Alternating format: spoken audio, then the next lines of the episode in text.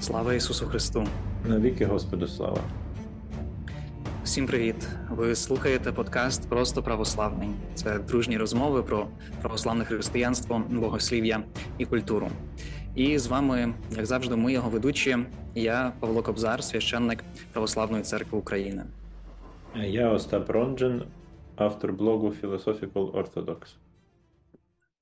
І сьогодні ми продовжуємо нашу розмову, котра, на жаль, минулого разу трошки обірвалася через е, технічні е, труднощі. Е, Ми говорили власне про церкву, так і про її історію так, в широкому сенсі цього слова. Ми розглянули так, звідки походить церква, і нам довелося починати фактично від створення світу, і навіть трохи раніше. Тому, якщо е, цікаво, якщо ви раптом не слухали попередній випуск, е, то послухайте напевно його спочатку, а тоді можете повернутися до цього.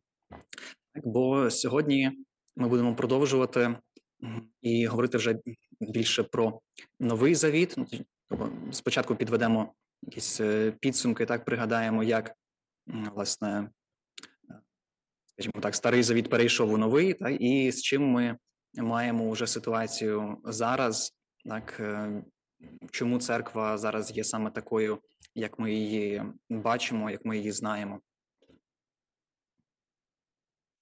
Так, е, так, і варто е, так підсумувати, що ми говорили про те, що поняття церкви воно з'явилося ще в старому завіті. Оця еклізія ту ТУ або Кахал Ізраїль. Тобто, ну, Кахал це означає зібрання, і еклізія це теж зібрання людей. Вона з'явилася в Старому Завіті, коли ну, фактично ми говорили про те, що вона з'явилася вже в буті. Але як оце от зібрання саме Ізраїлю, це вже сталося пізніше, і і ця церква вона мала свої правила вступу і взагалі нагадувала таку як військову е, військове організацію таку. Тобто, коли євреї рухались по пустелі, вони кожне плем'я мало своє місце, і вони якби центром була скинія заповіту, там, де був е, ковчег, над яким з'являвся Бог, і і увесь Ізраїль він якби був довкола нього в своєму порядку, і вони в такому бойовому порядку рухалися по пустелі. І так. І е, щоб вступити в в цю церкву, треба було мати е, пройти певні ритуали специфічні. Е, Тобто, це це було обрізання, і треба було їсти Пасху Пасху і і відтоді бути вірним Богові Ізраїля. Так, і тут варто прокоментувати те, що тут це спасіння воно не було етнічним е, у Старому Завіті, тому що є такий стереотип, що от в Старому Завіті було етнічне спасіння, тобто для євреїв, а е, в новому вже для всіх не етнічне. Чи що у євреїв досі є якби їхнє етнічне спасіння, яким вони мають слідувати, а усі люди інші мають слідувати іншому спасінню. Ну, це не не є так в писанні, і це взагалі не християнське вчення, якщо чесно. Так. Е, тому, Це вже що... такий дуже сучасний, модерний, я б сказав, погляд так ем, бо тоді, взагалі, поняття етнічності не було ну такого. Воно не розумілося в таких е, біологічних генетичних термінах, як ми це зараз зазвичай сприймаємо вже під впливом якихось расових е, теорій, там ще насправді з 19 століття, от котрі теж уже ну, частково спростовані. От і ну натомість е, тоді так можна було приєднатися, і в принципі так само, зрештою, як і зараз, але про це ми скажемо трошки далі. Е, ну завжди була можливість приєднатися до е, обраного народу так, через власне, як було сказано, виконання е, ну, закону і певних ритуалів. Так, так, так. Тобто тут люди не знали там про ДНК, і, і головним було мати спільний ритуал, мати спільний міф. Ми минулого разу, до речі, говорили, що таке міф, але це не увійшло в минулий випуск, на жаль. То якби Е, Я повторю, що міф не є просто якоюсь вигадкою старою про те, як е, тупі древні люди намагалися пояснити природу, природні явища. Е, Міф є історією, яка має важливість в цей момент, яку якби людина в ній бере участь і переживає її в, в цей момент. Тобто це такі як живі історії може. Я б наголосив, що не просто людина бере участь, а е, спільнота. Та? Що міф Так, він є так. важливий для, для формування певної спільноти. Та? І якщо ти ну, береш участь у цьому е, міфі, та, в- котрий е, оживає завдяки ритуалам, то ти теж є частиною цієї спільноти і цього народу, відповідно. Так, так, це завжди спільнотно, це сімейно. Так само, як і як ми говорили, що обрізання це теж завжди спільнотний ритуал, тому що він прив'язує до спільноти, до сім'ї. І так, і, і ми маємо такий певно, е, можна так сказати, тиск чи, е, чи парадокс. Ну, не те, що парадокс, але в Біблії, що забороняються, наприклад, шлюби з іноземцями, але при цьому дуже є такі яскраві випадки, які підкреслюються в Старому Завіті, що іноземці стають частиною Ізраїля. Наприклад, та сама Рахав, про яку ми говорили, Рут, е, це така маленька книжка про неї, але вона все одно туди увійшла, тому що Е, Це важливий аспект про тому, як Бог спасає. Та? І ці речі вони не просто є в Старому Завіті, десь там заховані, вони якби підкреслюються авторами Нового Завіту. Наприклад, в генеалогії Ісуса Христа там підкреслюються ось ці от е, жінки Рахав і Рут, які були пращурами е, Ісуса Христа. І це підкреслюється. Тобто цей от момент е, залучення. е, інших чужих, тих, хто був якби поза церквою, залучення їх в церкву, він підкреслюється як в старому, так і в новому завіті. І так само, що, наприклад, цей от Халев, який заходить з Ісусом, до речі, це теж така паралель, е, що дві людини, які вийшли з Ізраїля, ой, з Єгипту і залишились живі після цих мандрів 40 років, це був Ісус Новин, який потім став лідером Ізраїля, і Халев, який взагалі був е, етнічно не ізраїльтянином, він був кенезіянином, тобто він був з Ханаану. Але оскільки він був частиною спільноти цієї ритуальної, то і вірним Богові він був від цього, то він е, якби став дуже видатним ізраїльтянином. Так. І е, і загалом, з самого початку, знову ж таки, з книги буття, ми маємо це от уявлення, що усі народи прийдуть до Бога, усі народи будуть в благословляться в Авраамі. І навіть е, це, до речі, цей момент, е, коли був потоп, і потім було три е, сина Ноя, Сим, Яфет і Хам.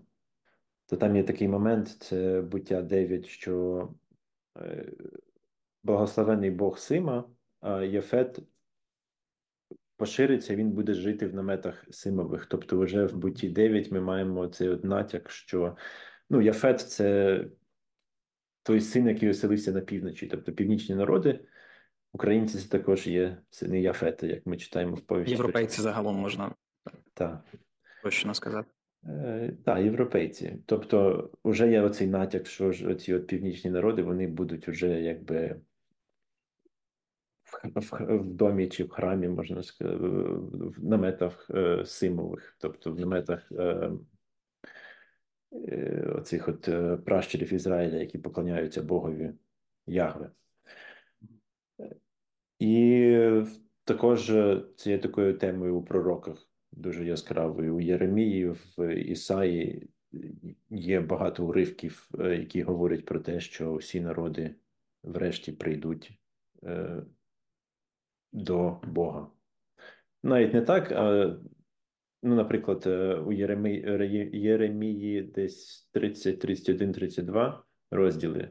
Там йдеться про те, що весь Ізраїль буде зібраний назад, він прийде назад, і він розшириться, і Бог його поверне, тому що тоді був час, коли ми зараз, до речі, поговоримо про це. Коли е, ну, Ізраїль, Ізраїль був розпорошений частина його була взагалі депортована, частину збиралися депортувати е, вавилоняни з Єрусалима.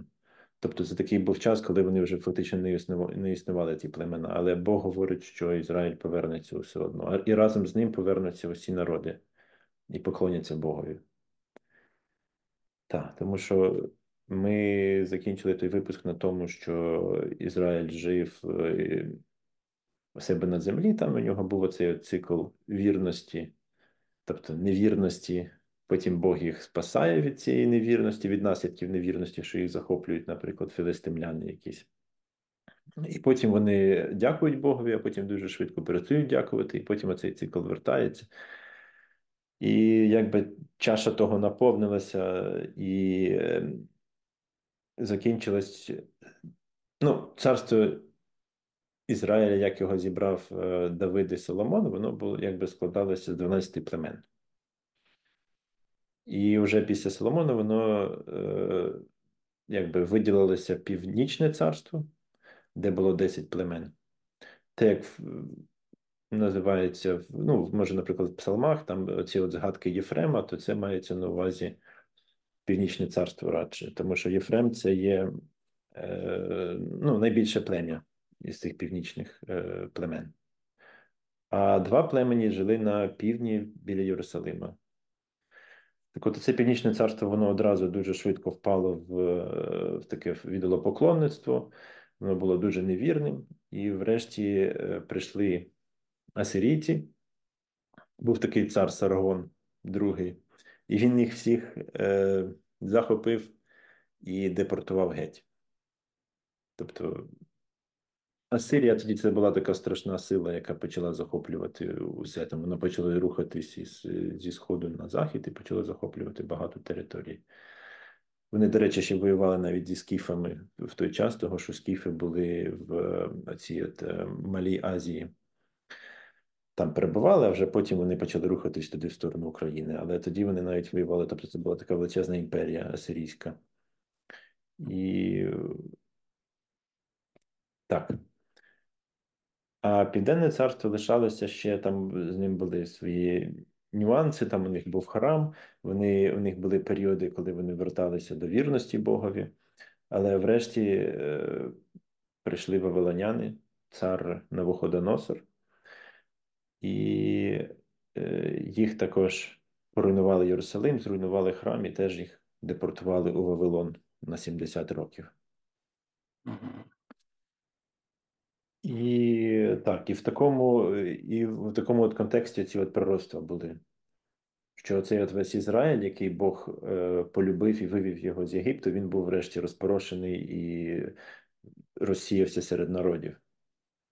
Тобто, фактично переставав існувати. І і саме в такому контексті, коли Ісус Христос е, стає людиною, то Він теж знаходить Ізраїль в тому в. Ну, Ізраїль це фактично є таким теологічним концептом радше, ніж якоюсь е, реальністю на той час. Але все одно пророцтва і писання не перестають говорити про те, що Ізраїль він буде відновлений. І е, тому що Бог лишається йому вірним навіть попри його невірність. Так, і як це часто буває, Бог навіть із того зла, котре накоїли люди, потім може ну, може повернути його на добро. Так? І навіть ну, коли він карає, він врешті все одно за допомогою цього ну, благословляє людей. І тобто ми бачимо, що через те, що євреї опинилися ну, по всьому світу, можна сказати, на той час, так? Е, розсіяні, то потім це дуже сприяло якраз і апостольській проповіді. Ну, це вже так трошки перестрибуючи наперед. Так, так, так. І е, так, тобто, це таким от було планом самого початку, те, що усі народи прийдуть е, до поклоніння Богові. І, е, зокрема, апостол Павло вже пізніше про це він розмірковує і пише е, щодо цього в посланні до римлян, е, про те, як ми що зараз з Ізраїлем відбувається, і яким чином погане стосується взагалі до Ізраїля.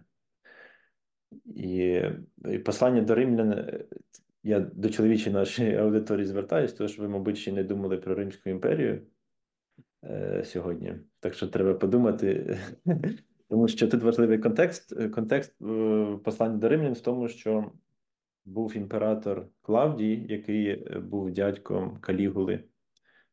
І е, його йому так набридли юдеї в Римі, які постійно робили якісь ці е, непослух, якийсь і бунти через якогось Хрестуса, що він вирішив вигнати просто всіх е, юдеїв із Риму. І через це там вже була церква на цей час. І там, тобто, погані християни лишились в Римі, а юдеї християни змусили його покинути. І потім, коли Клавдій вже помер, е, ці юдеї вернулися. І е, тут така сталася е, річ із цією церквою, що могли утворитися якби дві спільноти: спільнота юдеїв християн і спільнота поган християн. І от і апостол Павло намагається цю уникнути цієї долі. Він якби підкреслює цю от, е, оці от пророцтво, що врешті усі з'єднаються з Ізраїлем. І якраз от в римлянах, е, починаючи з восьмого розділу, в принципі, він говорить про це там. Е, давайте зараз трошки про це поговоримо. Тому що виникало таке питання: навіщо взагалі Бог виводив оці 12 племен, якщо вони всі знищаться і розсіються? Для чого йому це було робити? Так от, і апостол Павло пояснює, що врешті більше, ну він показується на прикладі е, Якова і Ісава, що Ісав е, він є, якби він відкидає Бога, і він якби є відступником. І так само він каже, що зараз юдеї вони відкидають Бога, і вони так само є відступниками, але е, вони можуть прийти знову до, до Бога. І е, тут апостол Павло говорить в посланні до римлян, що ці от гілки Ізраїля були відкинуті для того, щоб приєднати гілки е, поган.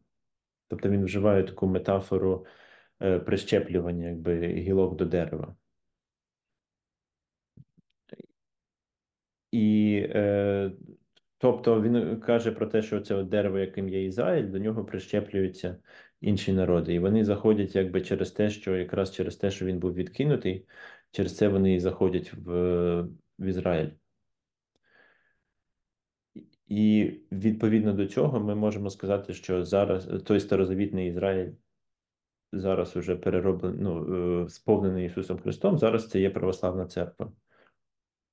Тобто православна церква це не є якимось е, заміною Ізраїлю чи там новим Ізраїлем, вона є радше оновленим Ізраїлем, але це є той самий Ізраїль е, Божий, який від самого початку існував, і за яким він доглядав, і якому він обіцяв спасіння.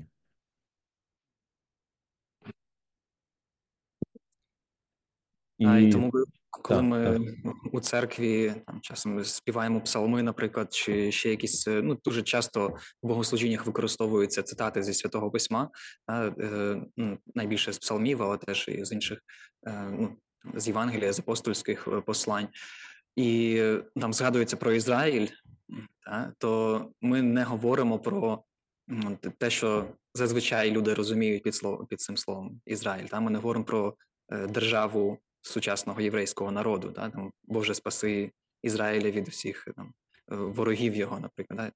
Е, якісь так. такі цитати. Ми говоримо власне якраз про християнську церкву. Так, так. Ну тому що ця, ця держава, вона в принципі утворилась не так давно. Більшість історії церкви її не існувало взагалі. І так, і так, і, і щоб тут закінчити вже з римлянами, то те, то апостол Павло він каже, що через повноту е, поган, які зайдуть в Ізраїль, врешті і, е, і увесь Ізраїль спасеться. Тобто, це от є така необхідна річ, тому що, наприклад, ці самі ізраїльтяни вони можуть побачити, як Бог спасає поган, яким він нічого не обіцяв, і вони возревнують е, і теж почнуть заходити назад до Бога, е, ставати вірними йому. Так, і е, та, ну варто сказати взагалі щодо це може такі трошки політичні питання зараз, але те, що там утворилась держава Ізраїль, це не є сповненням Божих якихось обітниць. Усі обітниці сповнюються Ісусом Христом. Тому що навіть коли утворилася держава Ізраїль, е, усі народи раптом не прийшли туди і не почали поклонятися Богові. Там навіть храму немає, і взагалі цього не відбувається. Але усі народи прийшли поклонятися Богові, коли Ісус Христос е, народився, помер, воскрес, вознісся, і тоді вже всі народи почали приходити. Тоді Єгипет навернувся, е, араби навернулися, українці навернулися, і всі народи до нього прийшли, тому що ця обітниця вона була сповнена Ісусом Христом. Не зараз у якихось там політичних е, проєктах Мгм. в цьому сторіччі чи в іншому. Так. А, і мені здається, ну що справді неможливо ігнорувати те, що ну, християнство стало найбільшою і найвпливовішою релігією світу. Ну, і це, це реальне ну, преображення, котре ми бачимо всіх народів. Так, так, так. І оце є сповнення якраз цієї обітниці, яке ми реально бачимо в історії. Бо що зараз скажи Бог, то всі знають, що це за Бог. Це Бог Ізраїля. Е, та, і також тут цікаво, до речі, сказати щодо того, як це в Новому Завіті обігрується, що є з цей урив, е, сцена відома дуже з Мат- Матфея 21, е, 13 вірш, там, де Ісус Христос е, перекидає е, цим міняйлам е, столи в храмі. Так, і е, тут, до речі, теж треба це читати в контексті, того, що за цей вірш якби використовуєш до того, що не можна свічки продавати в церкві. Але там контекст був такий, що е, Єрусалимський храм в ньому було заборонено продава, е, користуватися римськими грошима. Е, чому? Тому що на римських грошах була ікона зображена імператора, який вважався Богом. Це якби були нечисті гроші, ними не можна було користуватися. Там була своя валюта. І там були оці от міняйли, які міняли по супер несправедливому курсу е, гроші на е, храмові гроші. Так? І так само там були продавці тварин, наприклад. Тому що якщо ти єврей, який їде з. Я там не знаю, з Кіпру, наприклад, чи з Єгипту приходиш в Єрусалим, то ти навряд чи будеш з собою тягнути худобу для жертви. Ти її радше купиш е, на місці. І вони от так продавали людям е, несправедливо і отримували суперприбутки від того. І от проти цього Ісус Христос і е, піднімається. Та, і Він там цитує е, Ісаю 56, е, 7 і 8 вірш е, щодо того, що його храм стане домом молитви.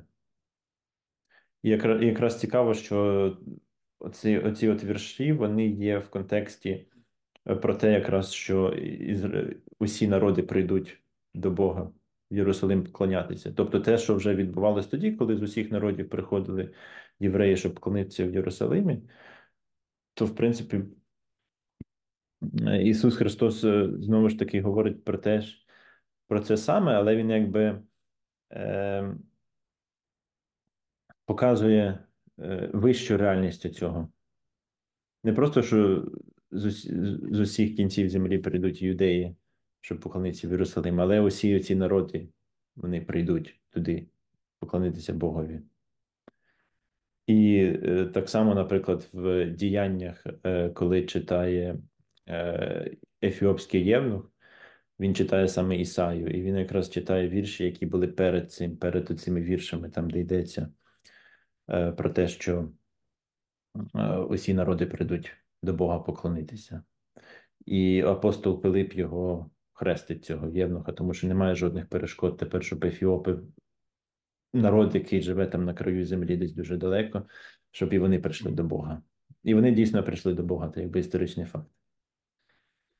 Е, тому так. от. Так, і ми, мабуть, вже можемо, в принципі, говорити про новий завіт. Тому що про те, як це, власне, було сповнено Ісусом Христом, і як це зараз існує е, в теперішній православній церкві. Так, ну ми фактично вже почали е, його цитувати, і але тут в контексті мені згадалося м, згадалася пара ситуацій із е, Євангелія, котрі часом виривають з контексту і ну, маніпулюють ними. Коли, зокрема, е, Ісус сказав про те, що він прийшов до загиблих овець дому Ізраїлевого, та, і не хотів е, спочатку допомогти жінці.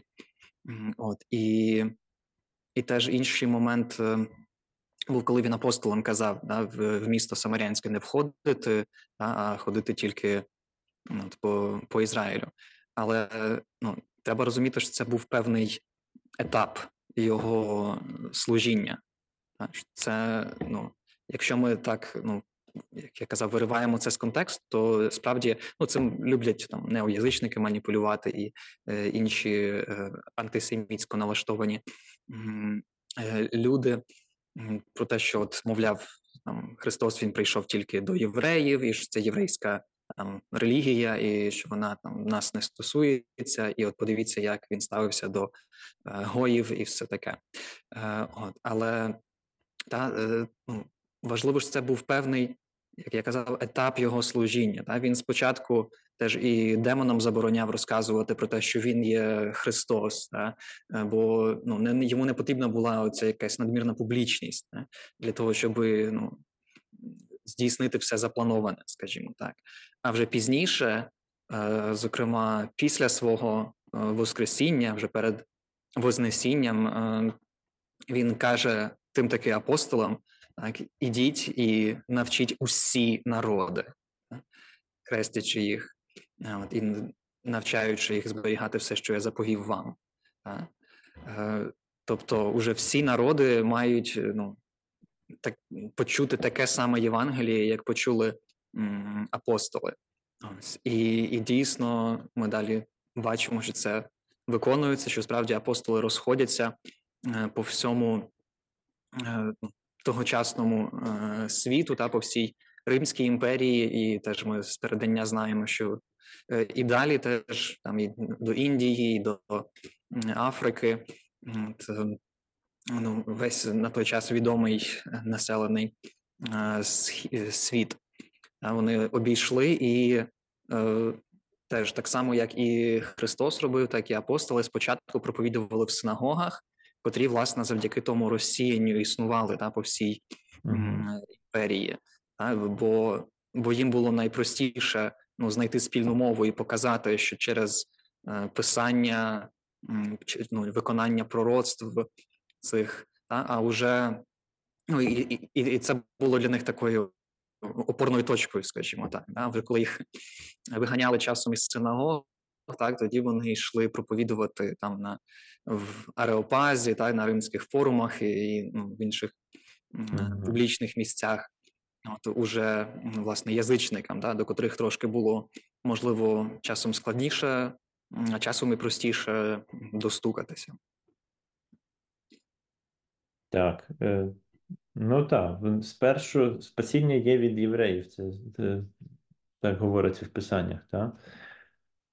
Але воно розповсюджується е, на всіх врешті, тому що, як ми говорили, що Бог створив Ізраїль як е, окремий народ для себе, для того, врешті, щоб вони усі народи для нього спаслись, в ньому спаслись. Так, і от завдяки цьому розсіянню і існували ці от синагоги всюди. Тому що е, як це розуміли апостоли, вони не розуміли, що вони починають нову релігію, вони розуміли, що вони ту саму релігію продовжують, але змінився час, так би мовити, сповнилось те, що вони чекали, тому що усі очікували е, справжнього повернення з, з неволі, так би мовити. Тому що якби євреї, е, ізраїльтяни не мов би повернулись з неволі, але, наприклад, храмі Бог не оселився так, як раніше він там жив. Ну, не було його присутності. Чи так само їх там пригноблювали, їх взагалі потім захопили римляни. І якби. Тобто, вони розуміли, що ці от пророцтва, наприклад, ті самі з Єремії, вони мають на увазі щось більше, якусь більш е, доконечну і більш е, е, якби більшу реальність якусь, не просто їхнє фізичне повернення назад в, до Єрусалиму. Та і апостоли ну, показували ну, ізраїльському народу, скажімо так, що ну, оте Слово Боже, оте ангел Божий, е, ну, той, про котрого написано та, в усіх в писаннях, в усіх пророків, та, ось що вони його бачили, та, що вони з ним спілкувалися, та, що як там слово е, оселилося між нами та, і м, жило серед нас. От, і та, що це насправді не- було заснуванням чогось нового, а тільки ну, виконанням, сповненням та й новим етапом розвитку тієї самої релігії. І тому зараз, е, зокрема, у православній церкві ми можемо бачити дуже багато е, паралелей із старозавітною релігією. Е, Бо часом, ну, зокрема, протестанти особливо на це страждають, і деякі е, інші якось так секулярно налаштовані е, люди ну, сприймають християнство, наче от, е, не знаю, Євангеліє просто звалилося з неба. Ну, приблизно як, як мусульмани сприймають Коран, да? що от це текст, який лежить там під престолом Божим, і що от він був е, ангелом і принесений е, пророку. От, але ну, насправді це все ну, Христос не залишив нам книжку. Да? Е, Він, е, коли возносився на небо, не, не, сказав: та ось я вам залишаю там Біблію, в ній є стільки-то книг, от, е, ось їхній список, і, і тут є все, що вам потрібно. Да? Він сказав, ну, що я збудую церкву мою, да? і врата пекла не здолають її. От, е, і тому, власне, церква, так як е, жива спільнота, ем, ну, зберігала вчення Христове і зберігає його досі. І Так само ну, апостоли, так, коли вони ходили проповідувати, вони ну, не, роздавали всім Біблії. Вони засновували спільноти, так, вони ну, власне створювали е, церкви, громади е, в сенсі. Теж От і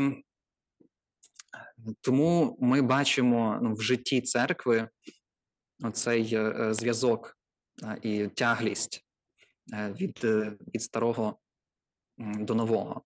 Зокрема, ну, от якщо говорити про ну, почнемо з таких візуальних речей та про храм, та, те, як збудований християнський храм. Та кожен, хто ходить до церкви, то бачить, що ну, всі православні церкви мають в собі щось спільне, та якась є загальна структура, е, як е, будується храм. І ця структура є по суті та сама, що була у Скинії та, і в Єрусалимському храмі, та, про котрі ми говорили минулого разу. Це ну, структура з трьох частин, та, де є ну, там це був двір, та, святилище і святеє святих. Та, зараз е, замість двору у нас є ну, е, притвор, та, е, тобто як ну, цей передпокій, да, куди ми заходимо спочатку. Ем, От, далі є е, святилище, це насправді основна частина храму, нава. От, і святеє святих це те, що є за іконостасом. Це те, що називають зараз вівтарною частиною е, храму. І треба пригадати собі, що в старому завіті до святилища, до цієї основної частини храму, мали право заходити тільки священники е, і левити, тобто священнослужителі, скажімо так. Е, Решта ж народу стояла на подвір'ї. так. От, і там вони віддавали свої там пожертви, там тих овець, тельців і так далі, і і вже ну, всередину не заходили взагалі. Тому те, що зараз всі миряни заходять в основну частину храму, це вже є великий ну, прогрес, скажімо так, якщо тут доречно вжити це слово. Е, подарунок. І, ну, подарунок, так. Ем, великий ну, поступ. І, зокрема, завдяки чому ми це можемо е, робити, завдяки хрещенню. В в деяких ем, консервативніших церквах, десь я це чув, по-моєму, якраз про ефіопів чи про вірмен, не пам'ятаю. Ну, що в них не пускають взагалі е, туристів, наприклад, до до храму, якщо вони не хрещені. Та? Бо е, та? бо хрещення це якраз є ну, омовіння, котре е, ну чи є паралель тут між хрещенням і омовінням, котре здійснювали священники. Та на подвір'ї е, ну, Скинія або Єрусалимського храму е, був басейн, та в котрому священники мали омиватися кожного разу, перш ніж зайти до святилища. От і кожен ну, християнин, так для того, щоб стати членом церкви, він е, теж ну, омивається у водах в купелі хрещення, та, але це вже відбувається один раз на все життя. Та, і тому хрещення відбувається теж ну, посередині храму, чи навіть а ще раніше воно відбувалося у притворі, зараз, е, тобто ближче до входу, або навіть взагалі на подвір'ї були оці баптистерії, тобто хрестильні та, басейни, mm-hmm. для того, щоб людина спочатку могла ну, омити свої гріхи, так е, і ну, стати членом церкви, і тоді вона вже має право заходити далі до святилища. Так. Ну, через хрещення людина вона стає частиною церкви. Вона з'єднується з життям і смертю Ісуса Христа. Та? Це, Через це це так важливо. І, Так. А у нас часом люди обурюються про те, що через те, що їх не пускають е, у за іконостас, у Євтар. От, Хоча е, в старому завіті туди, у святеє святих, мав право заходити лише первосвященник, тобто єдин один найголовніший з усіх священників, як єпископ зараз можна сказати, е, і і то тільки раз на рік. Так? То зараз теж туди можуть заходити усі священники і ті чоловіки, котрі їм допомагають.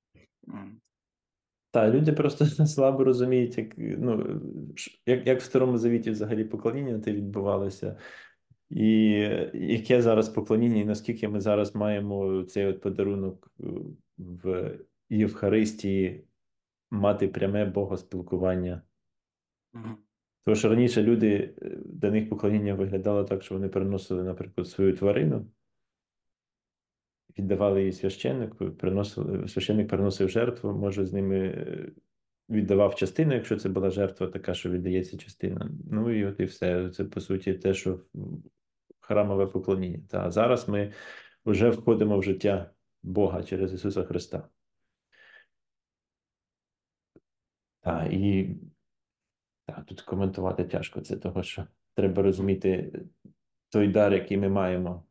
А те, що е, за іконостасом, е, туди взагалі люди, навіть священники, вони не, не мають права туди заходити, якщо вони не мають потреби в цьому.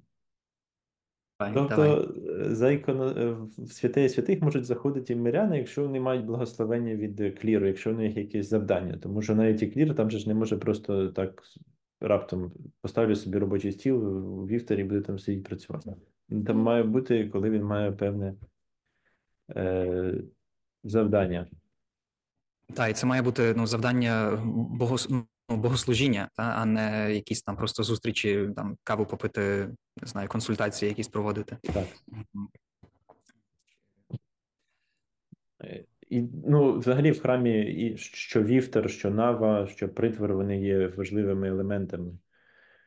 І часто буває зворотні, що люди, наприклад, які є в нормальному, якби нормальними християнами, ну вони не не каються, наприклад, вони є хрещеними, і причащаються, але при цьому вони в притворі чогось проводять усе богослужіння. Е, треба йти в наву і там е, брати участь активно в богослужінні. Ну, іноді є потреба вийти, наприклад, в притворі і побути там. але народ має бути у наві, і тоді буде краще чути, і краще чути проповідь, і краще чути піснеспіви, і краще брати участь у богослужінні. А, ну, а притвор це такий раніше був е, місце таке між, між сакральним і між е, світом. Тобто люди, наприклад, які каялися, які не могли причащатися, то вони е, були у притворі. Каялось малось на увазі, що вони були відлучені від причастя Так. тимчасово на якийсь довший чи коротший період е, за якісь е, ну, серйозні гріхи. Бо так, то, в принципі, ми- всі каємося. Ну, так, я маю, ну, я маю на увазі в такому більш, як це сказати. Як окрема категорія людей, які е, відходять певну період покаяння, який їм при- А, ну, ну Призначення теж е, катехумени, тобто Ну. якщо називати, ті, хто готуються до хрещення, та як я казав, перш ніж вони охрестились, вони ще не можуть заходити туди всередину, бо вони не омилися так, від гріхів. Так. Логічно. І тут ми вже частково зачепили ну, це про священство, та, що зараз теж в православній церкві священство складається з трьох е, ступенів. Е, Це діакони, м, священники, власне, тобто пресвітери е, і архієреї, так, єпископи. І ну, ця структура так само походить від старозавітньої структури, де е, е, ну, відповідністю дияконів були левити, тобто помічники священників, потім е, основна е, е, частина та це священники, власне, і е, первосвященник, тоді як я вже згадував, був е, один, е, от, котрий ну, як це від, від Аарона йшло, та, тобто нащадки Аарона. Були первосвященники. Та зараз у нас відповідно в кожній єпархії, та як ну в кожній церковній області є такий первосвященник, тобто архієрей. Це власне є ну, з- грецької переклад слова. От і обов'язково кожен священник повинен мати свого первосвященника та свого єпископа. Він не може в православній церкві хтось просто там захотіти прочитати Євангеліє і проголосити себе е, священником там чи е, нащадком апостолів, от як це роблять деякі протестантські проповідники. Мгм. Ну, так, і є певна така апостольська послідовність. Спадкоємність. Приємність, та, та. Е, та, як ми говорили, що ці от всі е- елементи священництва, вони взяті із Старого Завіту. Тобто в Новому Завіті те, що робили апостоли, це є практика старозавітна. Вони продовжували це вже в сповненому вигляді, але це не було якесь те, що вони раптом придумали щось. Тому що е, знову ж таки, іноді так про це кажуть, значить це якийсь недолік, те, що є ієрархія. Що от раніше не було ієрархії, але потім люди бачили, що е, Ісус Христос не приходить оце зараз прямо, то вони придумали ієрархію. Але це так не є, тому що це завжди була е, оце от такий от розподіл, і завжди були е, певні люди, які відповідають за спільноту, так би мовити, лідери цієї спільноти. Угу. Або ще іноді такі дурниці кажуть, мовляв, е, ну там грецьким словом ієрей позначалися язичницькі жерці, і мовляв, те, що от в церкві з'явилися ієреї, священники, це вплив е, язичництва. Хоча ну справді це нісенітниця, тому що власне цим самим е, грецьким словом перекладалося перекладалося слово священник, е, коген, здається, е, в ну, з єврейської мови на грецьку, да, в перекладах Старого Завіту, в перекладах ну, Тори та Септуагінта. Ось, тобто, тому тут ну, паралелі дуже чіткі саме є із ну, ізраїльською релігією, зі старим старозавітньою релігією, так не, не з язичництвом. Ем, От і теж, до речі, ми минулого разу якраз в першій частині згадували про те, що спочатку ну, е, жертви приносили старішини так, роду, та, старші чоловіки, а пізніше, вже в часи Мойсея і Ааона, це було передано вже відповідно племені левитів, так і е, саме нащадками Аарона. От і це було таке обмеження, звуження через те, що старішини е, ну, були невірними Богові. Так? Натомість е, в новому завіті відбувається протилежне явище, відбувається повернення, тому що власне теж грецьке слово пресвітер, котрим ми називаємо цю середню ступінь священства, власне, е, священників іреїв. Так, е, і пресвітер і означає старішина. Та. І саме тому зараз е, священство не є спадковим, а ну, кожен, чоловік може стати, ну, якщо він православний християнин, та він може е, потенційно теоретично стати священником, та це є доступне е, для всіх, е, тому що власне для ну, тому, що кожен чоловік може бути таким старішиною, так і якщо на є на це, звісно, ну, благословення церкви. Так. Ну, зараз апостол Петро він говорить про царственне священництво, що кожна, кожний вірний є е, частиною царственного священництва. І е, знову ж таки це пов'язано з тим, що Ізраїль він був покликаний Богом як народ священник, який має. Ну, що робить священник? Він заступається за вірних своїх, та?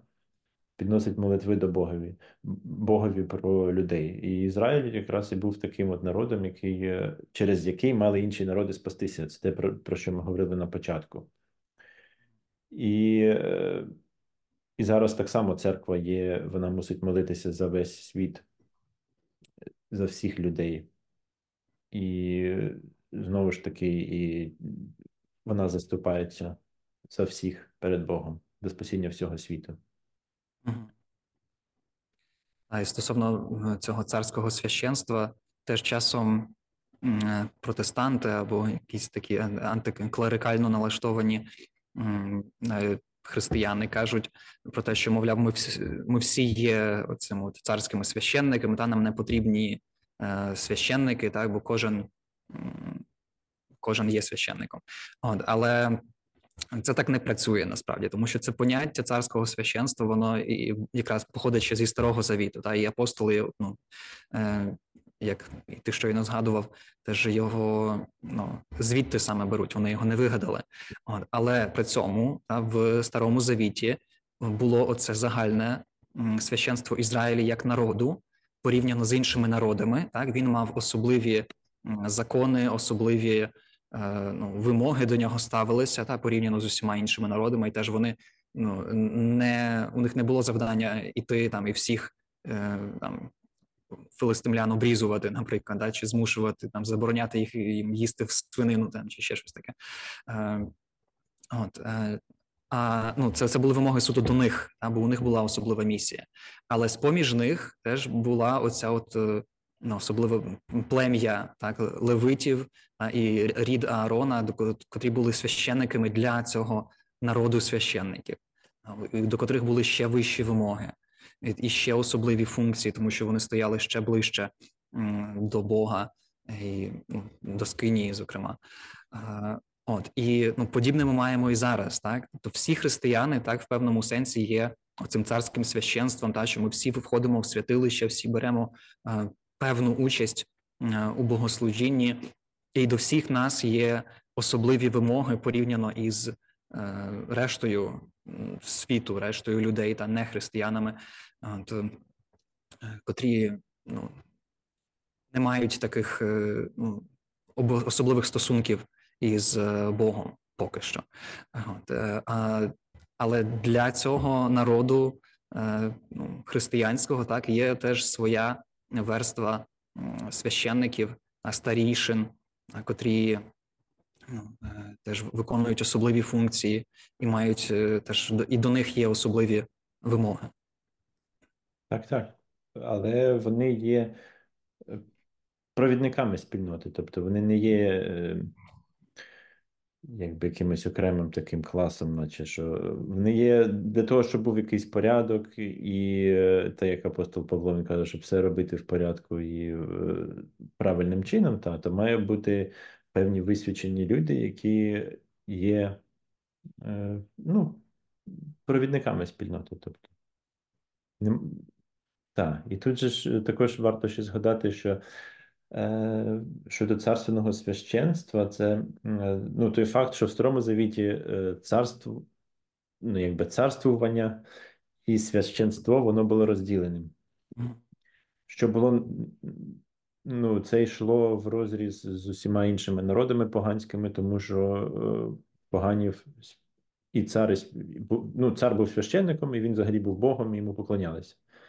Але в Ізраїлі мав бути цар, який при цьому не є священником, і він взагалі не є Богом, він не є якимось ідолом, він він радше представляє Бога на землі і є його якби іконою, відображенням його. А є окремо священники.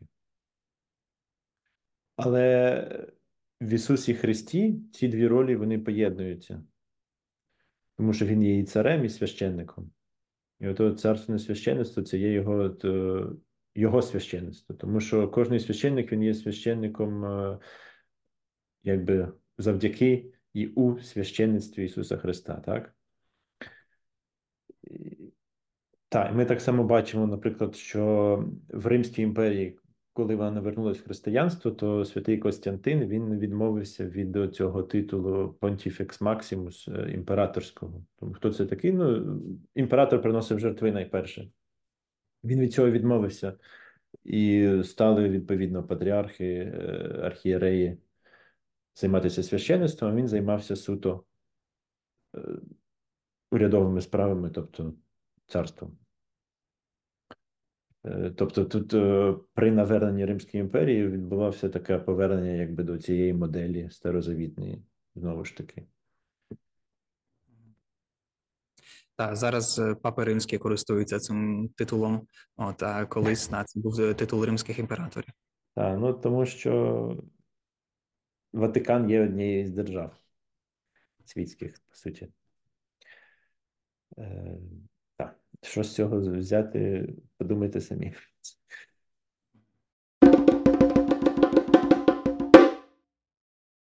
А, отже, так, і тут варто е, знову ж таки в цьому контексті сказати, що церква не є суто кліром, е, що церква це є тілом Христовим, туди входять усі. Тому ви, коли кажете, чому церква не займається тим, то, то треба спитати себе, чому я цим не займаюся, якщо це мені так болить. Uh-huh. Тому що дуже зручно переносити всю відповідальність на єпископів чи на священників. Але цього робити не потрібно, тому що ми всі вірні, і це все наша відповідальність. Так, я взагалі кажу, що якщо на парафії щось може робити не священник, то це має робити не священник. Тому що священник і так є купа справ. Е, Є якби служіння, яке виконує священник, а там інші якісь адміністративні речі, чи там навчальні речі, то це може робити і, і вірний, звичайний, не висвячений. І таким чином ми розвантажимо і священників, і зробимо більше добра. Так. Е...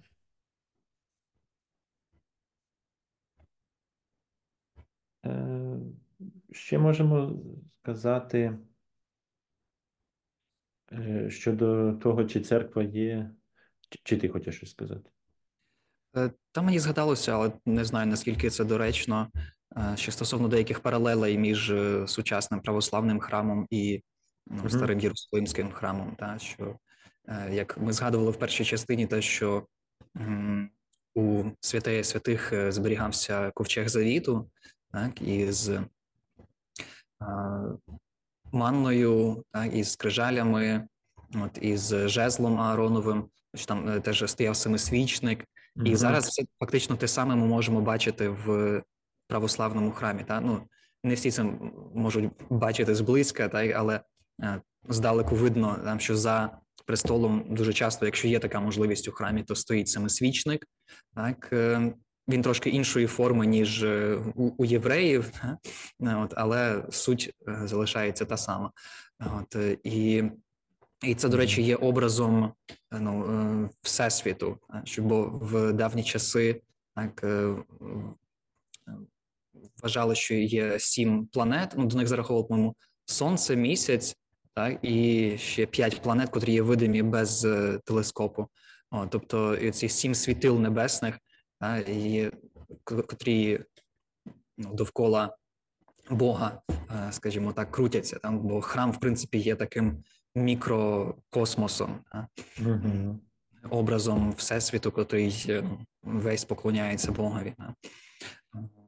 От і теж на престолі в православному храмі зазвичай е, є дарохранильниця, в котрій зберігаються е, святі дари, тобто тіло і кров Христові.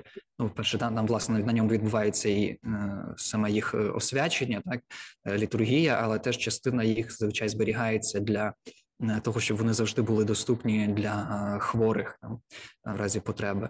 І це- є ота от манна небесна, та той хліб життя, котрий Бог нам е, подає.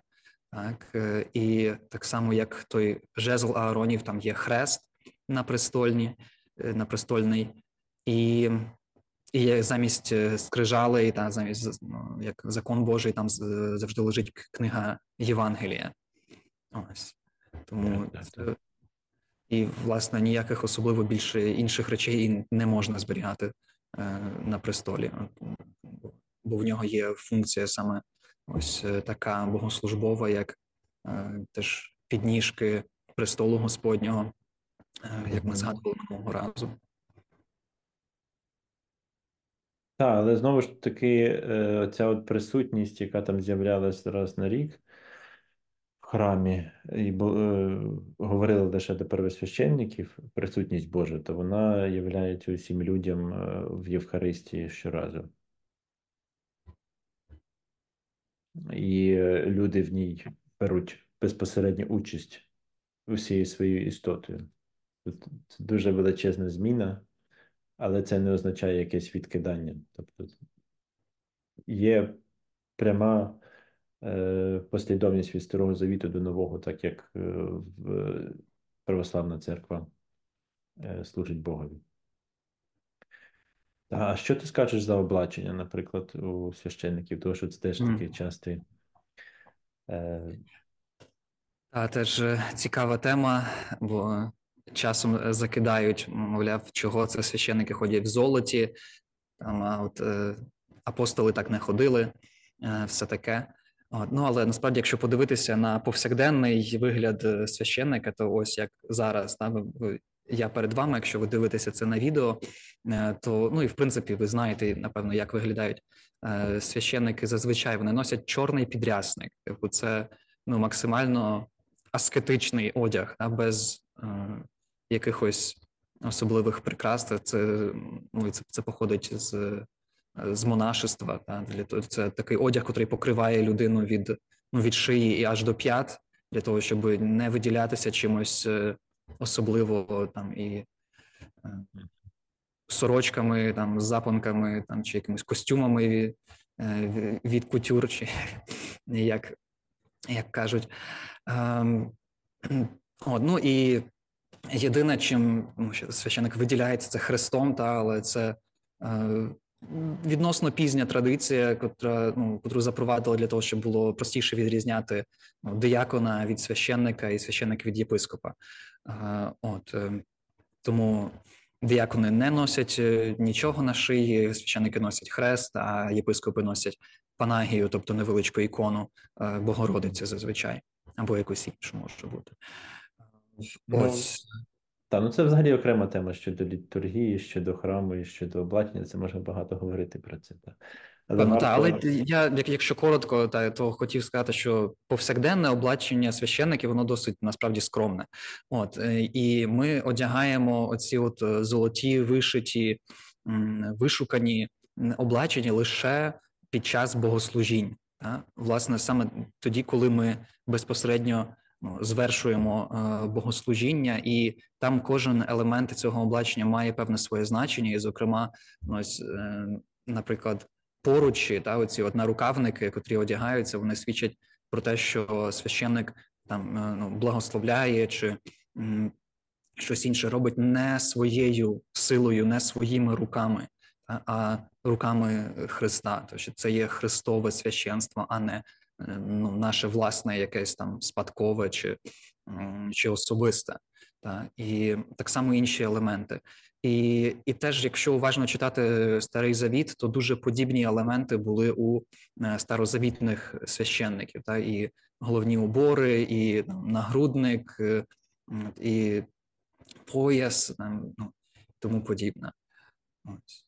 І якщо це ну, сам Бог свого часу наказав зробити і пошити, і ну, та, чер- через Мойсея е, Ааронові було сказано е, це все одягнути і, і передавати далі своїм синам. Ну то це, мало певний сенс. Та? Це було не просто так, це були не, не чиїсь е, забаганки, а саме ну, це є, є потрібно для того, щоб служити перед, перед святим святих.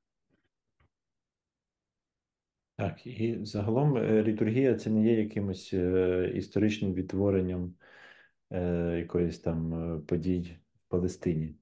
Вона також є апокаліптичним, таким космічним актом. Ми просто іноді часто це не розуміємо, але знову ж таки, ти, ти говорив про цей самісвічник, ти якраз про це згадував, що це є е, якби мікрокосм, і е, сенс усього він виявляється в літургії. Тому е, і вона якби показує славу Божу, не тільки те, як він, як Ісус Христос, він дійсно ходив в недорогому одязі, але зараз Він е, піднісся на небо, і Він є у своїй славі праворуч Отця.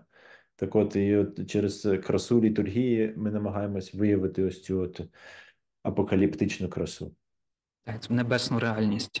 Небесну реальність, так. Тому що ми не займаємося е, історичною реконструкцією тут.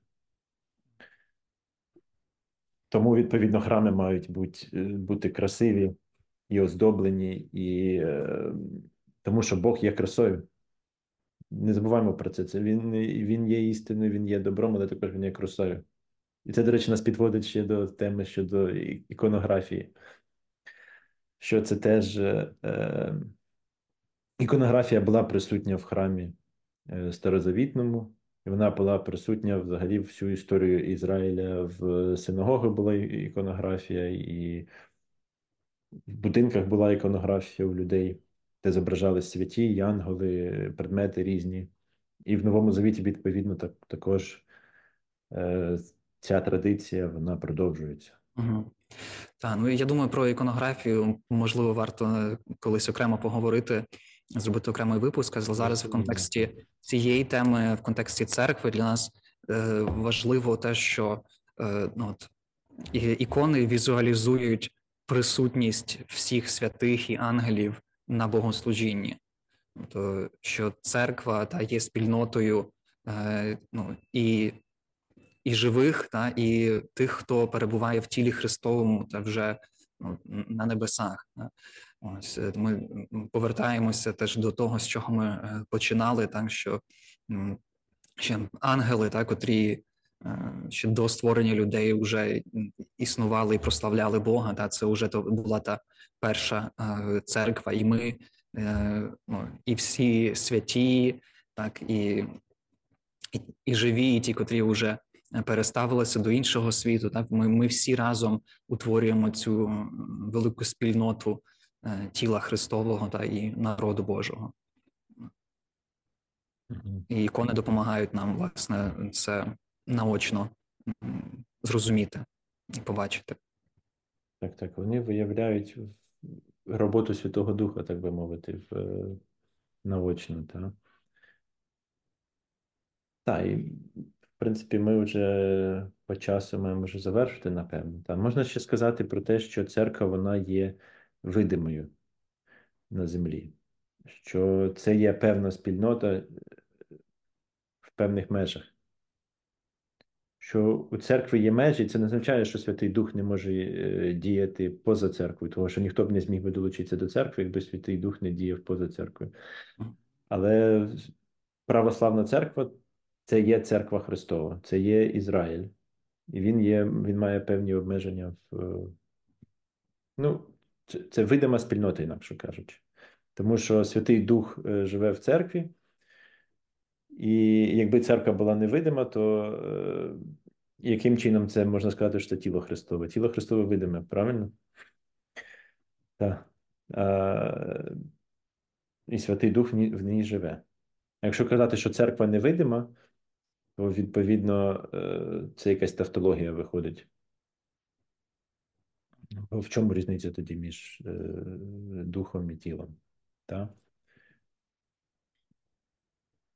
Але мені в цьому плані подобається вислів. На жаль, не пам'ятаю, кому він належить, але про те, що ми можемо, ми точно знаємо, де церква є, е, але ми не можемо сказати, де її немає. Е, Тобто, що є оці видимі межі, але водночас Святий Дух, як, було сказано, не обмежений е, цими межами. Та, що він може діяти і е, поза ними, та, і, і тому він приводить навіть людей е, до, до церкви. Е, Але так, ми не це- мо- можемо бути впевнені тільки, ну, тільки в тому, е, де він є. Ну так, ну це радше, мабуть, не про церкву, а про дію Святого Духа. Це, по-моєму, Каліст, е, митрополит Каліст казав. Так, що ми не, не повинні казати, що там всі без, безблагодатні, тому що коли є добро, то воно є добром, навіть якщо його роблять неправославні християни. Так, але якби ми маємо прагнути усіх долучити до православної церкви. Тому що тут є Бог, тут є істина, і ми, ми точно впевнені, що тут діє Святий Дух.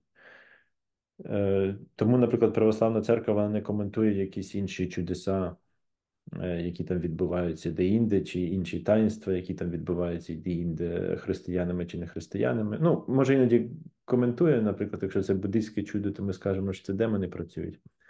Але загалом е, воно церква такі коментарі не робить.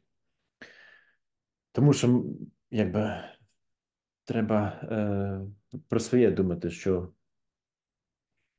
ми знаємо, що ми є церквою Христовою, і е, завдання кожного християнина це усіх людей привести до Бога в тій мірі, в якій вони можуть зробити, звісно.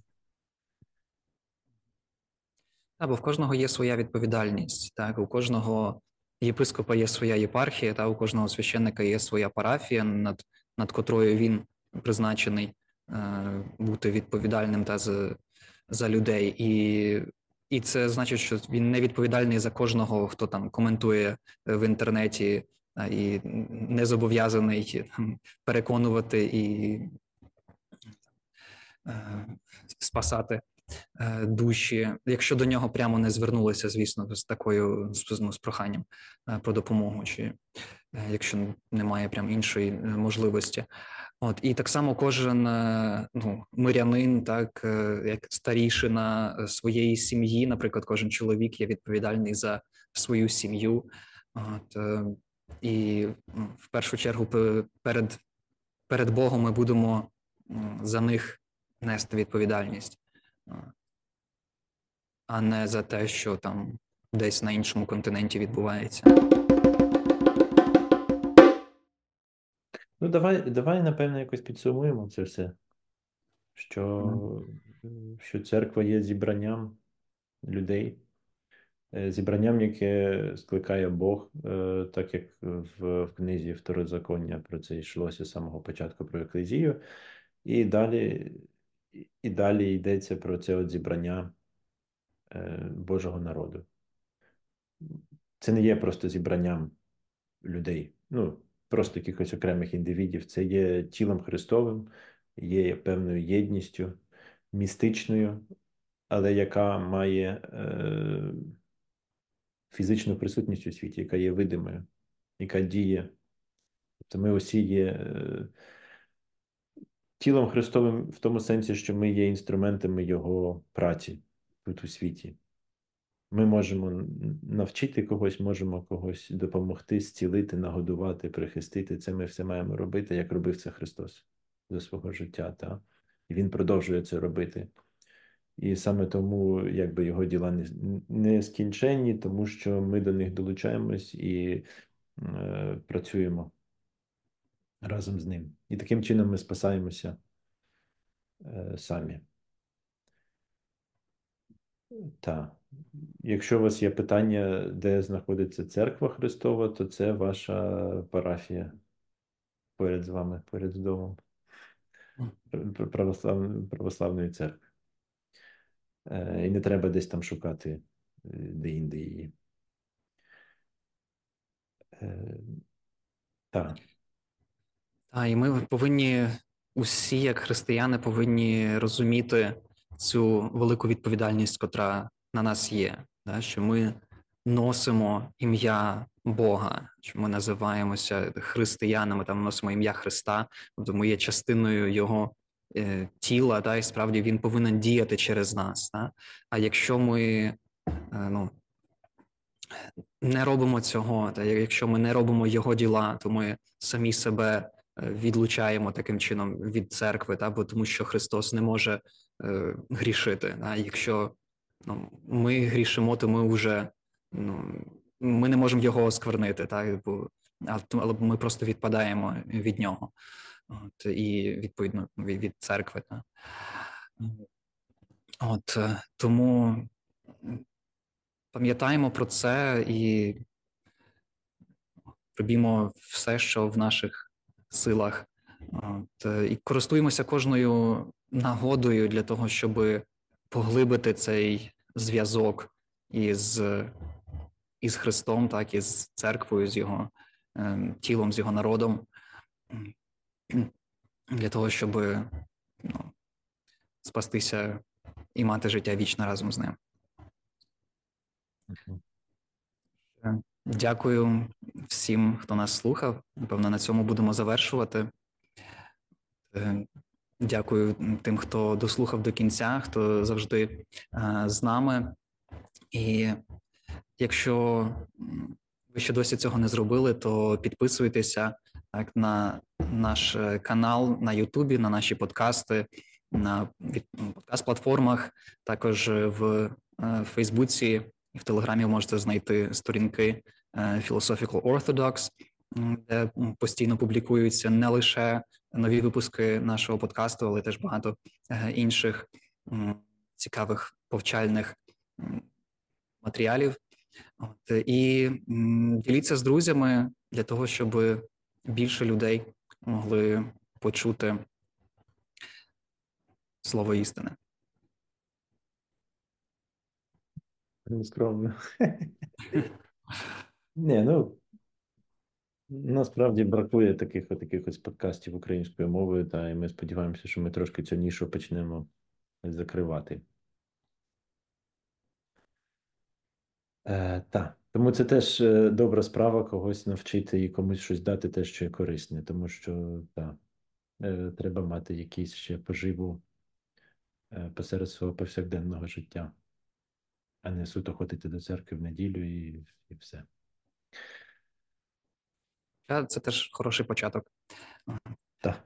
І, на жаль, багатьом з нас і цього бракує. От, е, і теж будемо дуже вдячні за зворотній зв'язок, за коментарі. От, е, на Ютубі чи в соцмережах, де маєте можливість, е, пишіть. Крім того, у в Spotify на сторінці нашого подкасту є можливість залишати голосові повідомлення, і ми можемо навіть включити його потім в якийсь наступний випуск і відповісти на нього вже в ефірі. Тому ще раз всім дякуємо. До зустрічі. На цьому кінець і Богу слава.